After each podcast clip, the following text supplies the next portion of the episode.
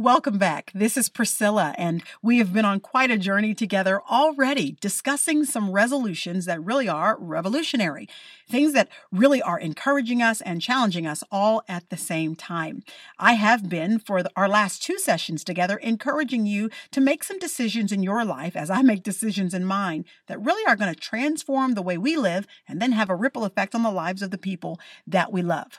The Kendrick brothers, who you know because of the incredible movies that they have given us, Facing the Giants and Flywheel and Fireproof. This previous year, they allowed us to get a glimpse of what it means to be courageous. Their wonderful film by that same title set out some resolutions for men, and they asked me to join them by writing a book for women with our own set of resolutions that really could be transformative in our life. And so you and I have been talking about over the last couple sessions together. We've already dealt with being satisfied and we've dealt with being authentic and bringing our genuine selves into every portion of our lives. Today I want to talk to you about giving your best. I want to start by telling you that I've got one of those nifty iPhones. You probably have one too. It seems like almost everybody does. I'm not very technologically savvy, to be honest with you, but I can say that this little gadget is something else. It seems to be equipped with far more technology than I'll ever actually use, but it's enough to keep me pretty intrigued. But me and this phone of mine, we have issues. Before I got a particular case for it called an OtterBox, I think, the case for the most clumsy of iPhone users, that would be me, I dropped my phone on several occasions and I found myself spending a small fortune to get it repaired. The second time it happened, I got to tell you, I was afraid to tell my husband. I just knew that he would stare at me complete disbelief. I, I, knew he wouldn't just be able to imagine that I had allowed it to happen again. So I delayed and delayed giving him that grave report as long as I possibly could. A couple of days went by, and then those days turned into weeks. And before I knew it, I was carrying around that cracked phone for well over a month. Now, just to make sure that you get the picture here, this was not a single crack or even double lines that were lacing the glassy face of my phone. This was a monster size crack, or should I say, cracks. They were everywhere. And it was so bad that I couldn't really even read text messages when they came in or look at photos. I had to maneuver the screen around ever so slightly to the left or to the right, up or down with my quote unquote cell phone thumb just to take in the information that was on the screen. It was really pitiful. But here's the deal I utilized the phone in that condition for so long that I became immune to all those cracks. I'm serious. Despite the fact that my phone looked completely mauled, I began to become used to the break and completely desensitized to the disaster. I totally forgot that the face of my phone needed to be fixed. It went on for so long that the only time I remembered that there was a problem with my phone was when I held it up to somebody else to see a photo or a message and they gasped in horror at the disaster that was my telephone. Every single time this happened, my memory seemed to be shaken awake, and I remembered and became aware of the crack that I'd been living with for so long. It's amazing, isn't it? What we can become comfortable with. Things that are broken and no longer work well for us, but because we've been so used to maneuvering things, we've just learned to live with it instead of fix it. The same thing is true about our lives that was true about my phone at least at one time or another.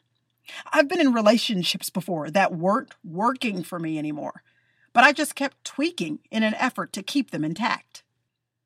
I've often developed financial habits that were not beneficial, but I became desensitized to the negative effect those habits were having on my overall well being shoot, I've got some eating habits that weren't beneficial much for me in my life, and I just wouldn't let go of them because I don't know about for you, but for me, eating is a hobby, my friend. I don't have to be hungry. It just has to look good and be available to me.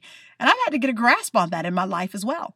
There are so many things that aren't working for us, but we don't want to take the time, the energy, we don't want to pay what it will cost us to actually have that thing fixed. I wonder if you too have something in your life that's kind of filled with cracks now, and you've neglected to overhaul it because the change is just going to cost you more than you want to spend or require that you come out of a comfort zone that you've just grown used to. You don't want to upset the balance now. One way that this type of mentality seems to be infiltrating our culture and running rampant through our homes and families and personal lives is in the area of busyness. We've grown so used to constant activity and stress that we don't even realize the toll that it's taking on us anymore. Gordon MacDonald, a minister who I highly admire, says this I'm of the opinion that busyness is a deeper threat to the soul than pornography ever was. Woof, that's quite a statement, isn't it? There's always so much to do and so little time. Rarely do 24 hours seem to be enough time in one day to accomplish everything that is set before us. It just seems impossible sometimes, doesn't it? And yet, like the Energizer Bunny, we just keep going and going and going. We keep moving and moving and working and working in a never ending cycle of activity. And we don't even realize that this isn't working for us anymore. Our families are broken. Our emotions are frazzled. Our energy levels are completely zapped. It isn't working for us anymore. Our culture applauds activity, it celebrates busyness. It often takes someone else, someone on the outside of your life to look into the face and fabric of your life to remind you that what you've gotten so familiar with and what you've been seeing so clearly and constantly in your life is filled with cracks that are desperately in need of repair and need to be fixed fast. A little girl was once asked, What do you want to be when you grow up? Her reply, after a few moments of deep thought, I think I want to be tired. That's all she'd ever seen in the adults that were around her, so she thought it was normal. Being too busy is an epidemic. And in a culture that doesn't want to combat this type of thinking, we have to purposefully decide to slow down, to regroup, to be intentional and prioritize and make certain to reserve our energy for the things the Lord has called us to accomplish. It's the only way we'll ever be able to give our best.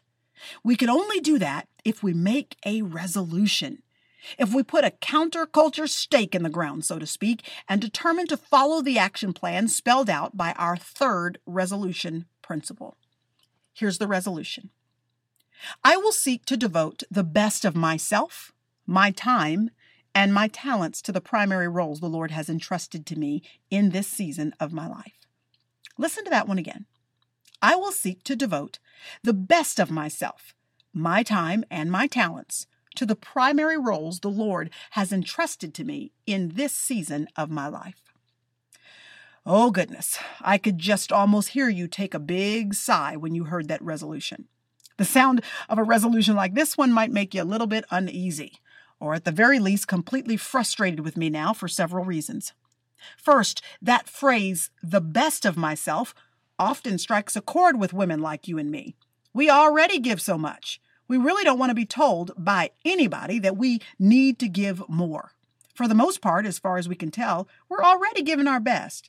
We don't have any choice, really. Our husbands, our children, our jobs, our ministries, they wouldn't function as they do if we weren't giving what we think is our best. So, to hear me ask you to consider making a resolution that sounds like it's asking you for more than you were already giving might make some of the hair stand up on the back of your arm. I get it. But stick with me for a moment, my friend. I don't want you to get so hung up on that first part of the resolution that you miss out on the second half. And this is the part that changes the playing field for our whole purpose. It's the part that keeps us from breaking down under the pressure of these fast paced, busy, and often overwhelming lives of ours. It's the part that calls for us to determine what the primary roles are that the Lord has given us in this season of our lives. This is the section of the resolution that gives balance to what we are determining to do. Giving the best of yourself over an extended period of time is not possible if there are too many things that you are trying to make that type of investment into. Determining what God has called you to do right now in this season, and then giving yourself permission to prioritize those things is a requirement for any of us that truly want to give our best to the things and people that we love the most and who deserve the best of us right now. It is also paramount for any of us that want to glorify the Lord with our lives. Now, in case you are wondering, This isn't some modern philosophy that I've come up with. It's a piece of venerated wisdom from Christ's own life and example. As he lived on earth and focused his attention on fulfilling the purpose of bringing glory to his Father during his earthly ministry, in order to explain why and how, he said this in John 5 19. I only do what I see the Father doing.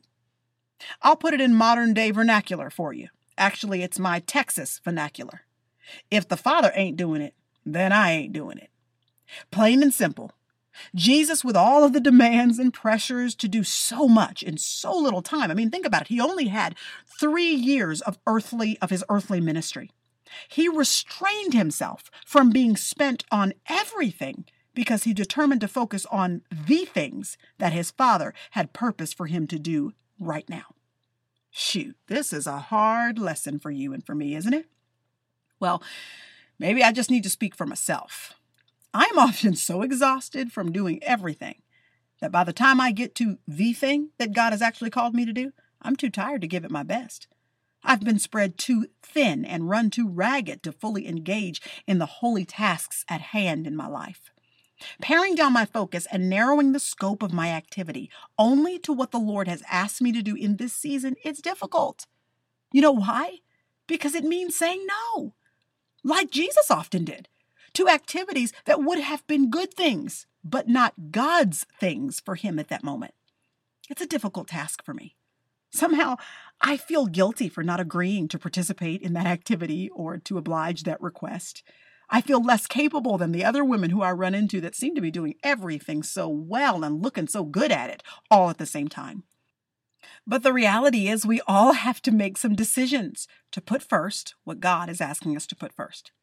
Can I just tell you that it is such an honor and a privilege to be able to share with you not only in the last couple days, but today as well, and then moving forward, to be able to just have some moments with you where I'm asking you to consider these resolutions, to be in ministry, not only on the radio with you today, but to stand in front of groups where I get to share some truths from Scripture and to be in ministry. It's a privilege. But I've had to really go back to the drawing board and remind myself about what God has primarily asked of me in this season of my life. As a mother with young children, my primary goal is to spend my time, my energy, my seminal efforts in making sure that I raise men of God who will be able to be warriors for Him when they grow into adulthood. I've been asked to be my husband's wife, to prioritize him, to make sure that he feels significant and invested into. And so, as much as I enjoy ministry, it cannot be my primary goal. My primary goal has to be my own relationship with the Lord and then my family.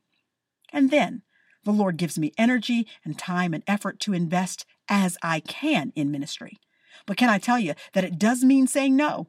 It means saying no to lunches with friends. It means saying no to all the opportunities that might come our way in different avenues of our life. It means making the tough decision to say no.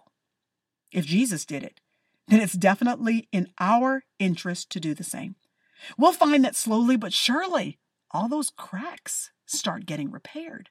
Relationships are restored and mended. Our emotional and mental health is repaired. Our stress and frustration level is lowered. And appreciation for life and the good gifts that God has given us, they're heightened. When will I learn? When will we all learn that there's beauty in resolving to prioritize what God has given us to do in this season, knowing and understanding that the season will change. And when it does, it will often require a shift in our attention and priorities that will cause us to have to recalibrate our activities and refocus our time and energy and attention once again on the things that we had to move to the back of the line for now. But for now, if it's small children that need your full time and attention, well, then give them your best. If it's that fledgling ministry that God has called you to nurture, give it your best. If it's the call to devote yourself to taking care of your aging parents, then commit your full self. If it's fully investing yourself into this season of singleness, then bring your best. Sure, there will be sacrifices to make, but making them will bring you into alignment with God's primary purpose and calling for you right now. And being fully devoted to the Father's will is the best place for you and I to be. There are two biblical thoughts that I really want to draw your attention to during our time together. I want you to consider this in light of the resolution that we are making today. One from the New Testament about Jesus himself, and the other from the Old Testament in the children of Israel's experience. From Mark chapter 1, we can consider a day in the life of Jesus. After teaching in the synagogue all day long and then performing a miraculous healing for Peter's ailing mother in law, you'd imagine that Jesus, in his humanity, was pretty tired. I mean, who wouldn't be after serving all day long? I know that after just teaching one or two sessions at a conference, I'm complete toast. Well, Jesus has been serving all day long. He's been going nonstop, one thing after the next thing. So when evening came, it says he didn't even get anything resembling a break like we'd expect he would. Mark 1 33 through 34 says, The whole city was gathered at his door, and he healed many who were ill, and he cast out demons. But Jesus knew when enough was enough. Because there's a shift that happens in the text between verses 33 and 34, and then what Jesus does in 35. In verses 33 and 34, there are people surrounding him. They want his attention. They are vying for him to get up close and personal with them and their needs. But in verse 35, it says that Jesus went to a lonely place to pray, to spend time with the Father to commune with him, to be alone. He left the crowd, he left the masses. And listen, the disciples were looking for him. It says later on in the passage that they say, Jesus, where have you been? We've been looking for you. Don't you know that the whole community is here?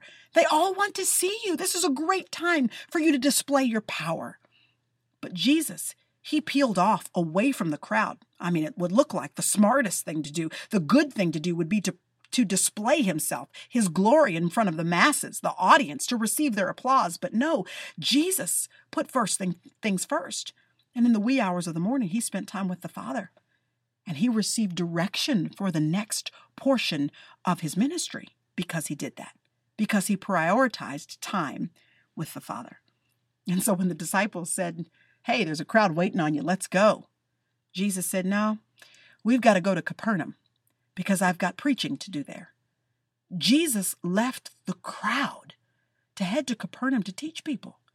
It's because he had spent time with the Father and he was willing to put first things first. Choosing to pare down our lives to divine priorities is liberating. It frees us up to fully engage and fully enjoy what God has given us. We aren't pressured by people and circumstances so much that we cave into everything. We want to do what He's called us to do and give what He's called us to give. Instead of being bogged down and overwhelmed by what's going on around us, we can enjoy the things that God has put before us and fully invest our best into those things. This leads me to a supplementary thought that I want to leave with you today. I really want you to consider this. It has to do with the children of Israel and their release from slavery. Remember, Canaan wasn't God's goal for the people, the promised land. That wasn't God's primary goal for releasing the people. Intimacy with Him was. These Hebrews had been trained in slavery for nearly 400 years. They didn't know what it was like not to be busy, not to have their calendars fully extended and filled with activity. And yet, God, in an effort to reformat their thinking so that they wouldn't just be physically free, but that their souls would be free as well. He gave them many gifts to express to them his love for them, his protection for them, his ability to provide for them. He gave them manna from the heavens. He gave them water from a rock. He gave them quail when they wanted meat. He made sure that their shoes never wore out on their feet. He took good care of them. And another gift that he gave them was something that at the time they wouldn't have seen as a gift. Listen to it in Deuteronomy chapter 5, beginning at verse 13. Six days you shall labor and do all your work, but the seventh day is a Sabbath to the Lord your God. In it you shall not do any work. And you shall remember that you were a slave in the land of Egypt, and the Lord your God brought you out of there by a mighty hand and by an outstretched arm. Therefore, the Lord your God commanded you to observe the Sabbath day. There's the gift, the Sabbath day. The children of Israel wouldn't have seen it as a gift at the time. They had been trained to always work 365 days a year, 24 7. And now they're being told to take a break? They didn't necessarily even want a break. Work had become what they were used to. But God wanted there to be a sliver of time, some margin that they would step into and look back on the previous six days and celebrate the provision and the protection of God. He was trying to reformat their hearts away from constant busyness and onto a relationship that was intimate with Himself.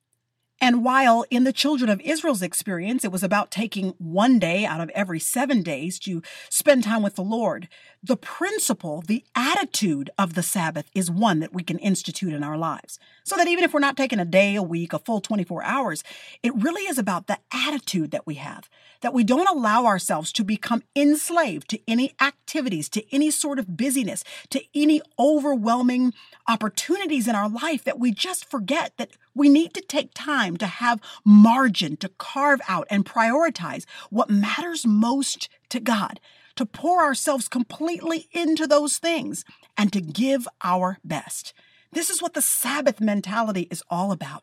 It's about carving out time to celebrate what God has done and what we have full anticipation that He is going to do. So, from the example of Jesus Himself and from the example of the children of Israel from the times of old, we find that there's nothing wrong with pulling away from our work, pulling away from our play, pulling away from the things that pack our time, our schedule, that zap our energy, that cause us to be completely unable to give our full selves and invest them fully into what God has placed before us. There's nothing wrong with pulling aside for just a little while, reprioritizing, refiguring, and then stepping back up to the plate, the plates that the Lord has placed in front of us, and giving our best. It's a resolution that is worth making. And I'll pray that you'll make it with me.